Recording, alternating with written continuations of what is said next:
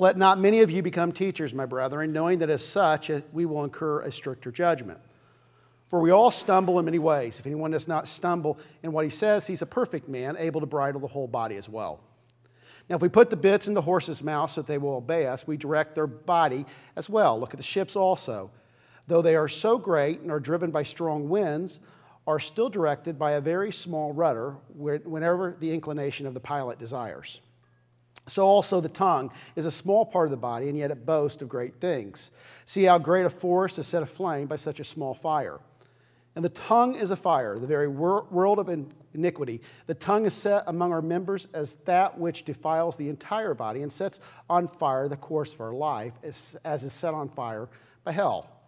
For every species of beasts and birds, of reptiles and creatures of the sea is tamed and has been tamed by the human race, but no one can tame the tongue. It is a restless evil and full of deadly poison.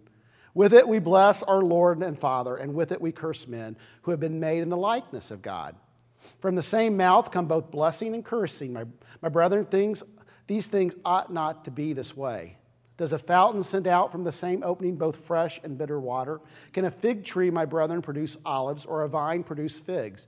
Nor can salt water produce fresh. Lord, bless your word, multiply it in our hearts today. In Jesus' name we pray. Amen. You may be seated. You ever get bad directions from somebody? Uh, yeah, everybody said amen. Uh, my, my sister several years ago had her, her youngest son, I guess Denny must be 23 or 24 now, but I went to see her and, and little Denny in the hospital, and, and Diane was on drugs, as most women are after they've had babies. Amen, ladies? Uh, you, know, you know. And so she was giving me directions, and this was in Cincinnati, and so she gave me directions to a McDonald's on the river. And so, you know, she gave me these detailed directions, and I followed these directions to the T, and there was no McDonald's on the river. Uh, unfortunately, Diane was giving me directions to a McDonald's on the river in St. Louis, not, not in Cincinnati. And so her directions weren't good. Uh, all of us ha- have received bad advice in our life. It's worse when it comes from a teacher or someone in authority. I mean, that, that is the fear as I, as I preach these messages and I talk about these things. You know, these, these are messages that are particularly directed to me because all of my adult life, I have been employed as someone who is paid to give advice. And, you know, some of the uh, people I gave advice to as a lawyer are just getting out now. No, uh, that, that's a joke. I go see them often over at the prison. No. I had a professor uh, my first year torts class, her, Harry Gerla. And uh, he was not my favorite professor of all time, and I hope he listens to this sermon online. Uh, but Harry Gerla ta- taught first year torts, and he would go all, uh, ballistic if anyone used the phrase standard of care. And when we talked about negligence, stand, there is no standard of care, he would say, because it's all about being reasonable and acting reasonably towards everybody else. And, and then I became a lawyer, and I tried to use Harry Gerla's argument with regard to standard of care. And guess what? In Ohio, there is standards of care. And so all of us have had professors or people who have given us bad advice and, and, and good advice. We, we want to receive good advice, right? We want to receive and give good advice. We want our words, our conversations to be helpful and not hurtful, both, both the conversations that come out of our mouth and what other people say to us. We want building words instilled into our life. Now, now three weeks ago, as I preached last here, then Pastor Joe and Pastor Christy preached. Don't you appreciate Pastor Joe and Pastor Christy? I, I appreciate, yeah, give them a hand. I, I appreciate my support staff at this church and my, my joint staff at this church, Pastor Kim and Pastor Josh, and, and, and all of those who are in leadership roles. I could go on vacation, and I got to tell you, I didn't worry one bit about this church because, uh, to, to be honest, I'm replaceable, and that's kind of a scary thought, uh, but, but it's true. I mean, I didn't have to worry one bit. I knew everything would be taken care of. I knew that those who preached would do an awesome job, and I appreciate all that, that you folks did while I was gone. But what I talked about before I left the last week was words matter. And the Bible speaks very very powerfully, very completely about the power of words. And in the creation account, God speaks creation into being. And in other words, it's God's words that, that bring creation into being. Jesus is referred to as the Word of God. And, and so, words are very important in biblical times and in, the biblical writings. The, the, the, power of words is extreme. And I, I kind of have a feeling that, that we lose the value of words. Uh, we, we live in an age where words are almost white noise. Some of you got up this morning and you got up to a clock radio that began playing music and sound, and, and then you turned on the TV, and instantly you're watching TV as you're getting ready, and, and then you got into your car, and, and, you, and, and once again your radio's playing, and, and there's words, and there's never any moments of silence, and words almost become routine. And we hear words so often, they almost become trivial. Several weeks ago, we had an evangelist, and he asked what kind of music you listen to on your car radio. And I couldn't list any music because I listened to sports radio, all right? I listened to Bucko, Buckeye Radio out of Columbus. And, and so all I listen to is sports all the time. And when I'm in the car, there's very little quiet time. And, and I think I'm pretty normal that, that we tend to fill our time with words and noise. And, and it tends to help make us almost begin to forget the power of words. You get a break, and some of you may be doing it now. You ever get a break and, and you get, open up your smartphone and you get your Facebook feed, right? And you, you go, you know, you scroll down. I mean, we, we can't even have any dead time. Can I say this? We can't even have dead time in the bathroom anymore because we could Facebook scroll in the restroom, right? Words fill our life. And they fill our life to an extent that I believe we begin to see words as trivial and unimportant. But the truth of the matter is that words matter. In fact, our words can have an eternal effect. Uh, you, you, think about the historical words in history, and you know people say things that, that, that, that change the course of history. Harriet Beecher Stowe wrote a book called Uncle Tom's Cabin which was a, a source, a beginning, a spark for the Civil War. And, and legend has it, whether Abraham Lincoln said this or not, but, but legend suggests that Lincoln introduced Harriet Beecher Stowe at one point and said, So you're the little woman who started this great big war because of the book that she wrote. Words can have an historic effect. And, and so we remember words like, uh, you know, John F. Kennedy saying Ike in Berliner, or, or Ronald Reagan saying tear down this wall, or uh, some of you older may even remember FDR saying all we have to fear, fear is fear itself. And, and words like that have a historical impact. But if we look back at our own personal life, there has been personal conversations and personal things that have been said to us that have had an impact on our life. Words matter. All of you, if you're a believer today, there has been someone that has spoken into your life that allowed you to begin the process of believing and trusting God. Sunday school teachers and preachers and, and parents and friends and neighbors and aunts and uncles and grandfathers and grandmothers, they've spoken into your life. Words matter. And so James says, don't aspire to be teachers uh, because teachers will be held to a stricter judgment. And, and I got to say, I struggle with this passage. Now, now, I want you to know that as I stand before you as your pastor, I did not aspire to be a pastor. As a matter of fact, before God called me into the ministry, it was the worst thing I could think of being. you know, who would want to do that? Now I can't imagine doing anything else. And so it's not something that I grew up saying, hey, well, maybe I'll try to be a pastor. But, but this says teachers, any, anybody that invests in the life of someone else. If you're a parent this morning, a grandparent, you're a teacher. If you're a friend, you're a teacher. All of us are teachers. As a matter of fact, Jesus says you are to go and make disciples. The, the command of the followers of Jesus is that we make disciples. And so there is this obligation within the life of a believer to be a teacher. So I don't believe James is suggesting that somehow we just don't have any obligation to teach other folks. This is more about taming the tongue and using our words in an appropriate way. You, you can't say, okay, because of what James has said, I'm going to become a mute. Words matter. But we have an obligation and we have responsibility and we have relationship that, that gives us reason to use our words. And so we need to consider how we use them and whether we use them in proper ways. James compares the tongue to a bit in a horse's mouth. You know, just that little bit can, can, can turn that horse's head and, and move that gigantic animal in the direction you want it to go.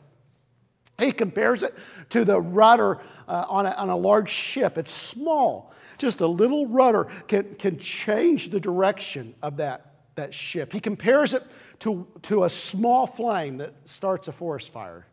You know, you think, think about a forest fire. You know, it, it doesn't begin like that, but it begins with a leaf begins with a match, begins with a piece of paper, begins with something very small and it ignites into something huge. He compares it to wild animals which can be tamed. But he says the tongue can't be tamed. James says the tongue is restless evil and full of deadly poison. And, and probably the better translation is venom. And so imagine the image of a snake. Who's got the heebie jeebies now, right? All right, under everybody's chair is a snake. No. oh, yeah. Uh, I should have said that, should I? Yeah, no snakes. Makes you wonder why we keep them in our mouths. uh, you know, because all these things are true. And all of us have experienced a tongue that's went bad. all of us have experienced, and all of us at one point or another have said things, just like me, that you should say. See, our words can either build or destroy. Your words, your conversations, the things that come out of your mouth has a power and it can either build up or it can destroy. Now, I've used the phrase, I, I don't know what Joe, if Joe and Christy use this phrase at, at all, and it's fine if they didn't, but, but I've been using this phrase, intentional theological consideration. That, that I think that's what James does. J- James I was talking to Dee Green this morning, and she said she has read through James, and James is almost unsettling because James doesn't spend a whole t- a lot of time in these high issues. He just hits us right where we live. You know, James invites us to this examination of how we live our life, if our deeds are consistent with our faith, if our words are consistent with our faith, if our interaction with other people is consistent with our faith. And James dives right in, and, and, and I've used this phrase intentional theological consideration. He invites us to, to be intentional in examining our lives in practical ways. But it's a theological consideration because we believe as a community of faith, we've gathered around the Word of God, and we believe that, that God, through His Word, is giving us a way of life, a way of living that may be different than the way we naturally live, and may be different than some of our neighbors live. And this way of life is better than what we encounter on our own. And so we hold our, our lives up by the light of God's Word and by the light of God's revelation through His Holy Spirit, and by the light of God's revelation through this community of believers, and we hold our life up to that, and we compare it, and, we, and we're honest in our evaluation. And when we fall short, we say, God, how would you have me move? How would you have me change? Because we believe that if we can find God's way, God's way is better than our way. James, I believe, at the end of chapter one, at the beginning of chapter three, is inviting us to an intentional theological consideration of our conversations. Now, are we listening? Which was the sermon three weeks ago. And, and what are we saying? And what is being produced by what we say? So I want you to think about the conversations you've had in, in the past week with friends, with service people, with family, if those words were seeds, what would be the fruit? So we have this, you know, the importance of, of the words that we say. You know, Paul talks about this. He says, Let no unwholesome word proceed from your mouth, but only such a word as good for edification, according to the need of the moment, so that it will give grace to those who hear. Now, now this word un, unwholesome means corrupting or corrupted or rotten, like a rotten piece of fruit. And so let, let me, let's put the image. What image best reflects your words this past week? The, the one on the left, which is the rotten fruit, or the fresh fruit? And I, I want us just to take 60 seconds, 30 to 60 seconds. And I want to think you to think about some of your conversations, some, some of the conversations you've had this peak, past week, and just reflect which of those images best reflect your conversations. 30 to 60 seconds.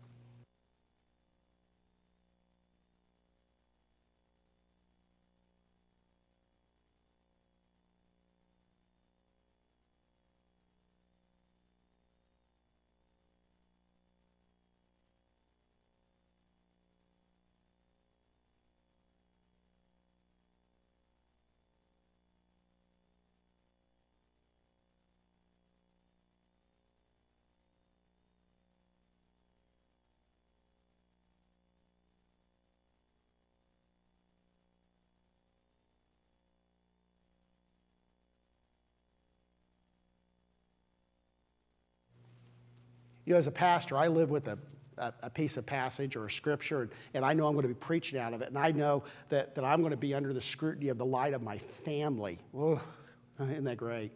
It's great, isn't it, Joe? The light of your family with the scriptures and what you're talking about. So, you know, I, I can think back to some of my conversations that haven't been good. You know, I'm not going to lie. They're, they're, so, so, so, when I look back, some haven't been as good as they should be.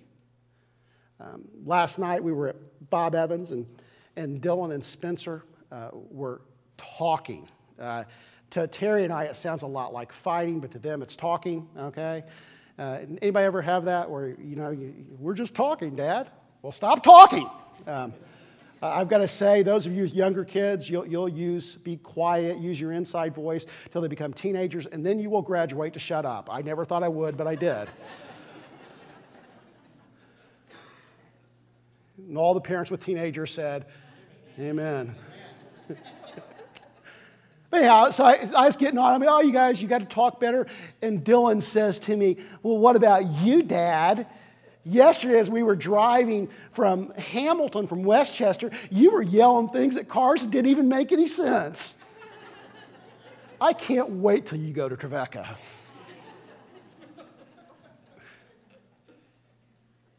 It was true. You know, it was true. He was right. You know, so, sometimes this past week, my words have not lived up to the standard that I'd want them to live up to.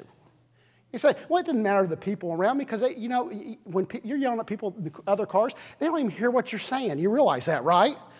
When, when you're asking questions, what is this guy doing? He is not hearing that question. But my boys are hearing that question. And so those words that are proceeding out of my mouth is having an effect on them. We go back to the scripture? Paul contrasts these rotten words with the word edification. Um, and this means building up or, or literally to build a structure. And, and, and I think when you use the word building, you're implying an intention, a purpose, a value, uh, supporting something. So, you know, you don't just build haphazard, you know, there's an intention to it. So I'd paraphrase Paul this way Don't let rotten words come out of your mouth, but only words that build. I think that's the goal. Stop letting rotten words come out of your mouth and use words that build. Now, I think it's easy to define, or to, to me, I think we can define rotten words pretty easily lying, you know, slander, wrath, uh, insults, slurs. And I'm going to pause on this one just for a moment. We live in a very complicated, difficult political age. And may God's people never regress to slurs in this conversation. Amen? Uh, I'll go back to a phrase I used three weeks ago holy people have holy political dialogues. And if ever did the world need a day for the church to step forward and be the body of Christ and in love have loving, truthful conversations about the issues of today and not be guided or persuaded or misdirected by someone's political agenda, but just be the people of God. And even in the midst of our congregation, maybe be able to have a loving disagreement. We need it. Folks, we have got to be the people of God in this political climate, or this country has no hope. Profanity, gossip, all these words are rotten words, and I think most of us know that, and I think we try to guide ourselves away from them. I don't think it's the rotten words that create a problem. I think right words can be wrongly delivered. We can say the right thing, but, but are we saying the right words in, in the right places? Ephesians 4.29 says, according to the need of the moment. And, and the contemporary English version says it like this Say the right thing at the right time and help others by what you say. So, so the challenge is to say the right things at the right time. And within that in mind, I, I have some, some you know, practical questions. Is this the proper place for this conversation? Ask yourself, is this the proper place for this conversation? I was at a um, funeral several years ago, and I had a pastor friend that was standing next to me in the line, and, and, and, this guy was cracking joke after joke on this funeral line. And I'm thinking, this is not the place for this. And you know, I'm starting, you know, how, you ever get in that situation where somebody's saying something and you're starting to edge away? Is this the proper place? I'm going to give you an opinion, and, and you can reject it, and you could say, Pastor, you're all wet. This is Paul speaking, as the Apostle Paul says in one part of Scripture. You know, this is my opinion. Facebook. Some of the conversations we have on Facebook, it's not the place. Um, I've seen some things that that can raise your hair and, and you, you, can't see tone and you can't have a conversation. And, and you could say I'm all wet and I'm an old fogey and all that stuff, and maybe I am. My boys tell me I'm all the time an old, old fogey guy. I drive for miles with my blinker on just because I don't know when I'm going to turn.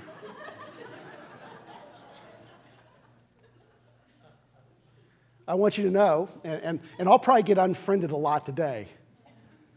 I read your Facebook, and some of it's not appropriate. And we've got to be careful what we're putting out there.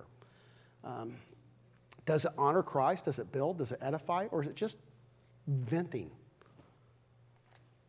Is this the proper time for the conversation? Most of you saw on, on when we were on vacation, Dylan got seasickness. And so he, um, he, was, he, was, he was chumming. you know what I mean? We was catching a lot of fish because of Dylan's chumming. And um, the boat was going in circles.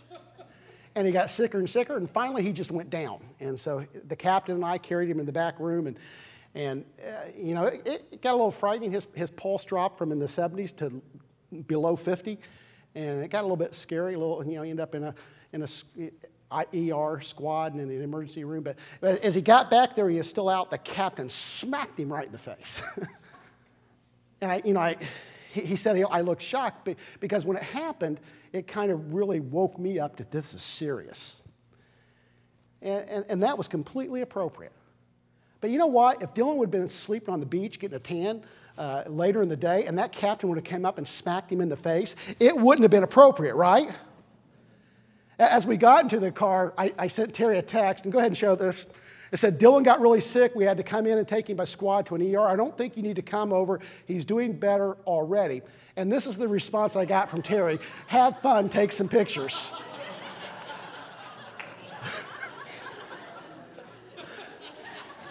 I went, What? And then I realized my phone had been off, and so I was just receiving a text that she had sent before we went out. I showed it to the guy driving the ambulance. He nearly got a kick out of that. Terry said, Have fun, take some pictures. Ah! Dylan, you awake? Is this the proper time for the conversation? Timing is everything. Is my attitude right? I mean, I mean, some of our conversations, if we were just, before we said anything, if we were to examine our attitude, I think it'd make a big difference in our tone and the way we deliver the words. I, I was walking back to the beach, from the beach, and there was this guy with his family, and he had these two boys with him. They were little, and the wife had the bag, and she was going through it, and she looked up and yelled across this parking lot at her husband, and she said, What dummy put cans in this bag? And of course, he said, Not me. You know, oh, it's me, I did it. Uh, you know, the tone can make a big difference in, in our conversation. What is my motivation in this conversation? Is, is the conversation to prove myself right? Is it all about me? Am I, am I listening to the other person? And I'm not going to repreach the sermon from three weeks ago, but listening is so crucial. I can remember several years ago I, when my brother was pastoring in Vandalia, I, I, went to the altar and I was praying, and I can't remember what I was praying about. And, and somebody came up and was praying with me, and they told me after that I'm praying that you find a wife. I wasn't looking for a wife. I told Virgil later, if I get married, I'm going to beat that person senseless because that's not what I'm looking for right now. You know, it's important that we listen, that we really understand what's going on. Am I listening to the Holy Spirit in the midst of this conversation? See, I still believe the Spirit leads and guides and wants to indwell us and sanctify our conversations, make our conversations holy, make us say the right things. Do we believe that? That, that in our life, we don't believe that anything is secular or anything is incidental. All of our life is meant to be holy before God. All of your conversations are meant to be holy, sanctified, set apart to God. It's the power of words. And every conversation is an opportunity. Your lunch today with family and friends is an opportunity. Sunday school, small groups was an opportunity. Going to the store is an opportunity. Coffee with a friend, going to a baseball game, taking a walk with a friend, it's an opportunity to plant something eternal. Shoot, Chris, putting your kids to bed at night, those words you use, you can plant eternity in their very soul. Amen.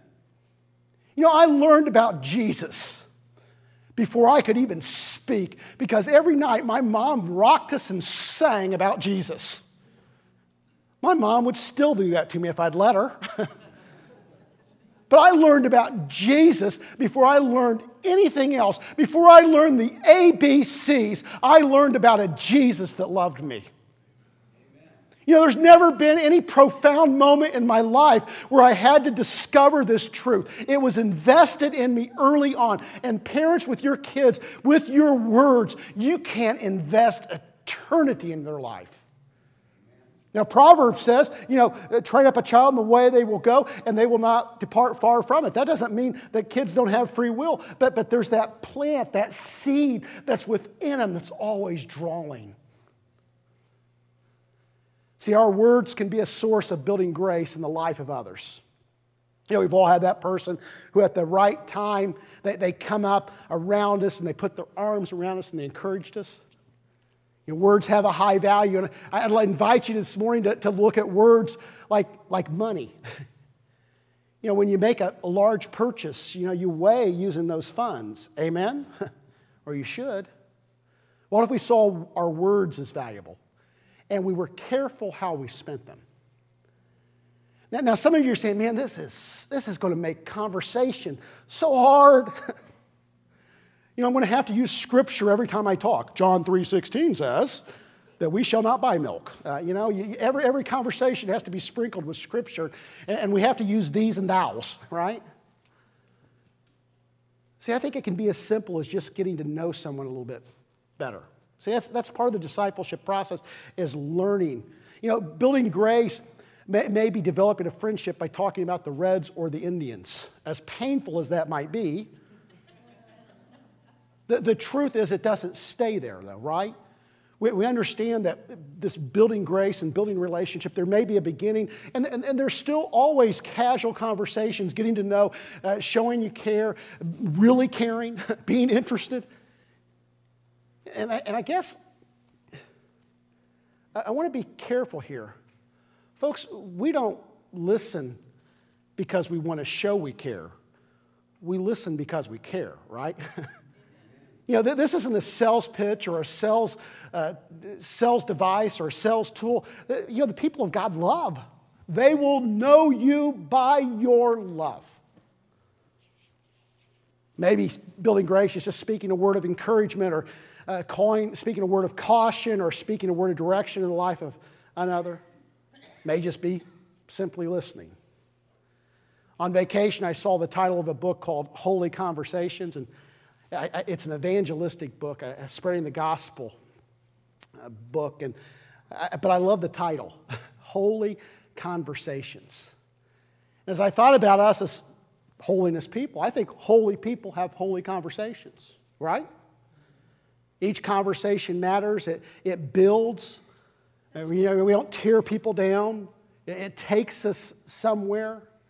So, what would happen in your life if you became intentional in your conversations, in the life of your family, at work, at school. What would happen if you applied intentional theological consideration, if you just became intentional, purposeful in the use of your words? I think it'd change a lot of aspects of our life, I think it'd change our conversations. There's this, the, the Bible's full, full of stories of, of Jesus, and, and how many of Jesus' how much of his teaching how many of the stories just revolve around Jesus' conversations with people, Nicodemus, or the woman at the well. You know, I love the story at the woman at the well. How does the conversation Jesus have at the woman with the woman at the well begin? You know, he doesn't begin with scripture. What's he say? Can I have a drink of water? Can I have a drink of water? You know, pr- pretty simple. But, but this conversation with this woman moves and progresses, and Jesus listens and Jesus speaks, and Jesus allows God to use the conversation. And by the end of the conversation, read it in John 4, by the end of the conversation in John 4, this lady, I, I, I see her as a believer, as following Jesus, as accepting Jesus as Messiah. And not only that, she takes him back to her town, and this whole Samaritan town are gathered around Jesus.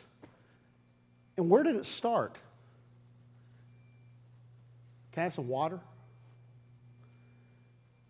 This extraordinary conversation.